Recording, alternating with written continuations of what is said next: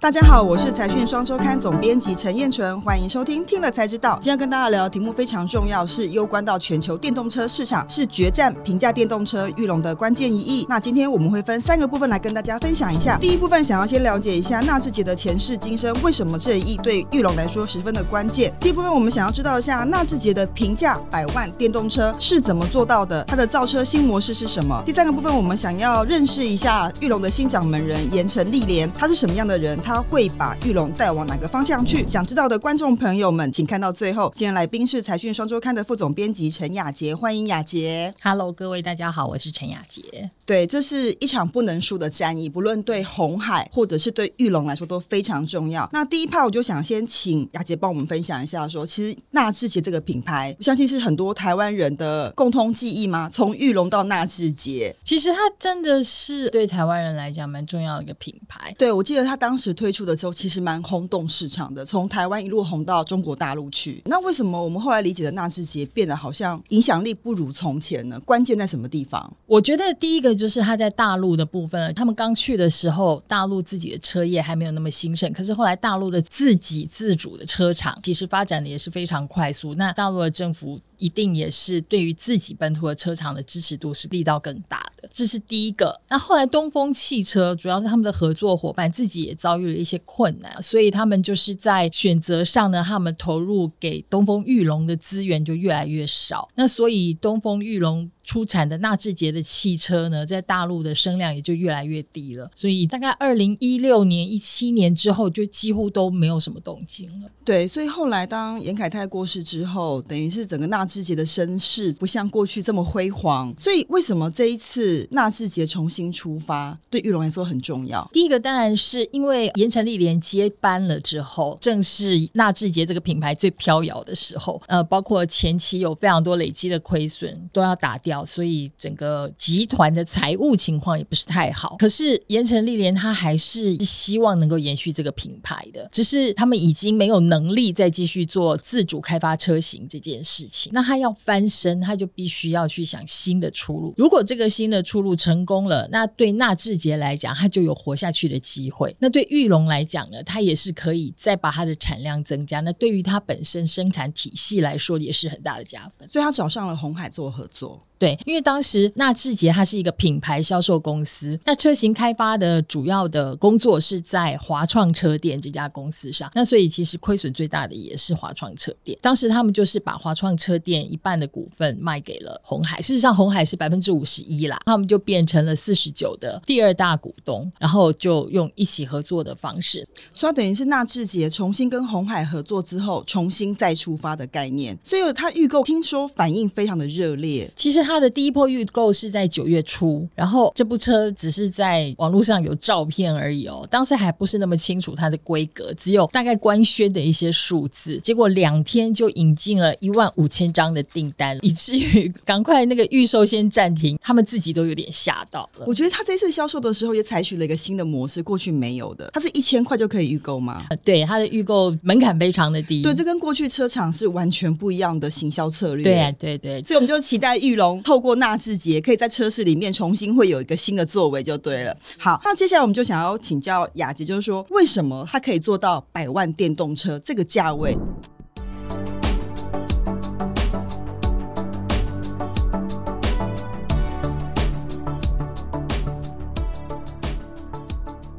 因为事实上，我们都知道说，Tesla 最早在推出平价车款 Model Three 的时候，大家是想说是三万块美金，它可能会带动电动车市场的大爆发。但结果后来出来价格其实还是蛮高的。但这次纳智捷的 N 七，它是打出九十九点九万哎。对，那请问他怎么做到的？对，其实他们后来也承认了，百万以内这个数字呢，是当时他们发表的时候对消费者的承诺。可是以现在的物价，他们已经做不到。就是在这一年来。锂电池涨得非常的多，所以他们现在呢，对于这个预购的订单呢，我们就是承诺这一批可以享有这样的优惠价，所以预购的就先抢先赢。但是我觉得百万对市场的消费者来说，的确是很有诱因哎。对，因为其实现在你的引擎车哦，就是差不多百万了。电动车在早期没有办法普及的一个很大原因，第一个就是基础设施不够嘛，大家会觉得充电是个问题，所以会有里里程焦虑。第二个就是价格。那所以如果说你的使用体验跟价格都可以接近燃油引擎车的时候，这些障碍就不存在了。对，这边我想补充一下，为什么我们觉得这个百万电动车是很有意义、值得讨论？是因为因为事实上是很多中国都推出非常非常平价的电动车，那是因为我们认为这款车的性能是可以比拟燃油车的标准规格。它好像有三个指标，对不对？对他们这次这个是红海的董事长刘阳伟他说到，他是说他们这次推出的这个第一款车型就是 Model C，也就是后来的纳智捷 N 七，现在我们已经看到在销售的。他做到了三件事，第一个就是它可以把价格压到百万以下，第二个是它的续航力可以到七百公里。比如说从台北到高雄，你只需要加油一次，那现在你一次充饱电也就可以从台北开到高雄，大概四百公里。然后第三件事情就是它的零百加速的时间只需要三点八秒，那这个已经几乎可以跟特斯拉媲美。然后这也是已经是很多国际的非常高性能的车才能够有的表现。对，在这一次的财讯六七一期杂志里面，在第六十八页，其实雅杰有把国内外电动车，包括纳智捷的 N 七一起来做性能的比较，就可以很清楚的看到说，其实这个价位跟这个性能看起来毫不逊色。那大家都想问说，到底怎么做到的？为什么别人做不到的事情，纳智捷或是玉龙一起做到了？我觉得这个可以先解释一下，就是说，将来我会买到一个车子叫做红海牌，还是说这个车子到底是谁做的？这样子的疑惑，我觉得可以说一下，就是第一个就是他们的车型开发，因为是两大车厂一起合作。过去传统车厂，它如果开发一个车型，需要的时间可能是两三年，而且你刚刚讲非常贵。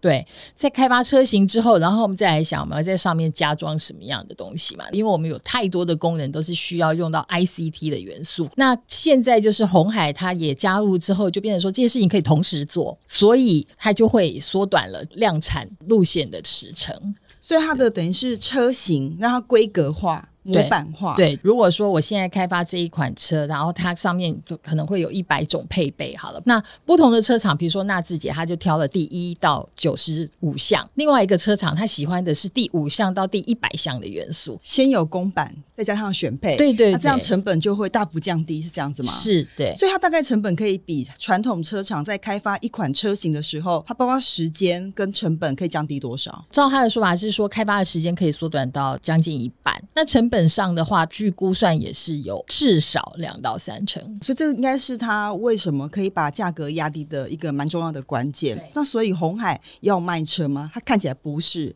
它是卖车型的这个公版。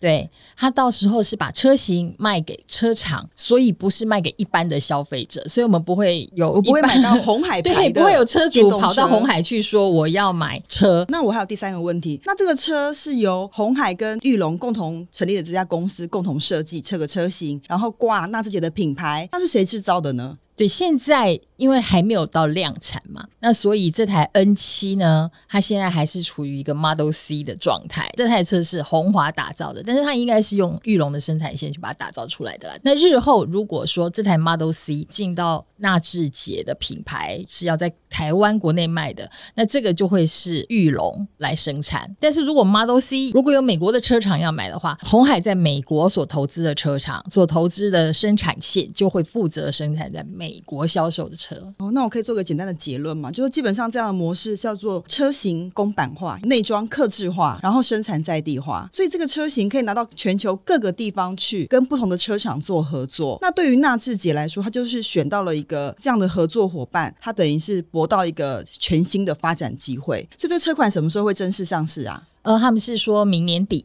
所以它真的是造势一波一波，从去年开始公布车型，到今年公布车款，到明年开始卖，这三年来看起来会话题不断。因为他们也要跟时间赛跑啦。因为其实不是只有玉龙想要做，不是只有红海想要做平价电动车这个市场，全球很多汽车厂都有这样的规划，然后而且大概都会在明年陆续的发表。只是时程上现在可能玉龙跟红海抢先了一步。所以他们要保持这个领先地位，速度就要快。好，那接接下来我们就想要更了解说，这对玉龙来说是一场不能输的战役。那背后的操盘人当然是现在的执行长严成立连，当时他算是是临危受命接这个位置。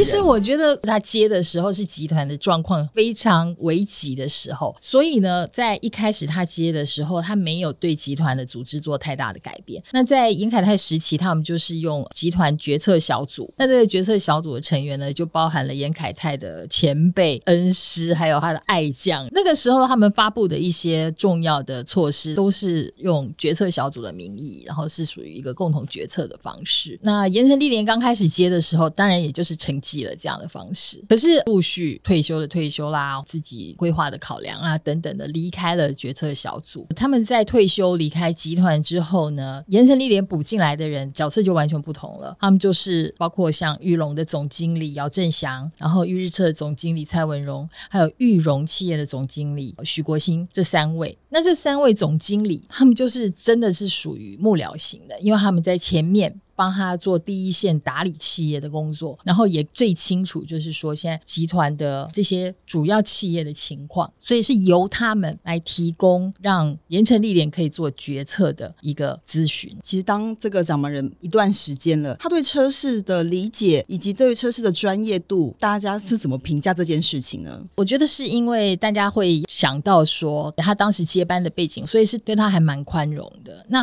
再怎么讲，这个集团呢也都有很多。非常资深的专业经理人了，所以他只要能够把专业经理人给带好，其实这个集团这艘大船呢就不会出太大的问题。只能说，我觉得是玉龙真的这几年有点时运不济啦。他除了就是在三年前他们自己财务的问题，到现在他们转投资的产险也出现问题，但是除此之外，其实玉龙在这段时间真的算是稳定的。盐城历年他其实处理事情非常明快，他如果发现问题，他是不会拖的。当他发现亏损这么大，一次打掉。哦，那很有魄力耶。对，这就是他的风格。对，然后像这一次产险，他也一样是这样处理，也是上百亿的亏损啊，他也是一次就认了。我觉得他身上的重担当然一定非常的沉重。对于这一次纳智捷重新出发，他有什么感想？那个时候纳智捷就是在三年前我们说集团状况比较不好的时候，其实很多人都以为纳智捷一定会收了。可是事实上，你事后再回去看他当时的一些做法，他从来没有想要把这个品牌就这么结束了，而且他很。积极的就是去促成跟红海的合作这件事情，所以我觉得这还是不简单了。我觉得玉龙纳智捷走到这一步，挑战也非常的多。所以你怎么看玉龙接下来觉得应该怎么观察几个点？第一个当然就是要看 N 七的动态。那我们知道 N 七它到现在还有很多程序没有走完啦。那玉龙的组装能力，我觉得就不要再怀疑它，因为它已经做了几十年的车子了。那再来就是看它的品牌销售的时机喽。那我们知道它的预接单的情况很不错，不过我们也晓得就是说跟这个预购的金额门槛很低，应该也有相当的关系，所以到时候实质转换成订单的情况到六七成的话，其实那就会是很大的一笔现金流，对纳智捷跟玉龙来讲都会是很好的事情。对，所以我们会持续关心它的进度，然后雅姐会持续帮我们追踪。好，节目的最后，我们来念一下网友在听了才知道第一百零八集耗时六个月独家专访国防部走进大直的神秘大门的留言，有一位放牛大叔，他留言好有趣哦，他说电子代工、五器代工。这代表以后我们也可以从 ICT 走向武器代工的领域吗？其实就我所知，我们已经有在做武器代工的这一块，只是这也是属于国防部的长官们说不能说是机密。台湾的制造业真的是很多品牌后面的代工技术是很棒的。好，今天非常感谢大家的收听，也谢谢雅洁的分享。YT 的观众请别忘了帮我们按赞、分享以及订阅。Podcast 的听众请别忘了留言给我们，也可以给我们五颗星哦。听了才知道，我们下次再见，拜拜，拜拜。拜。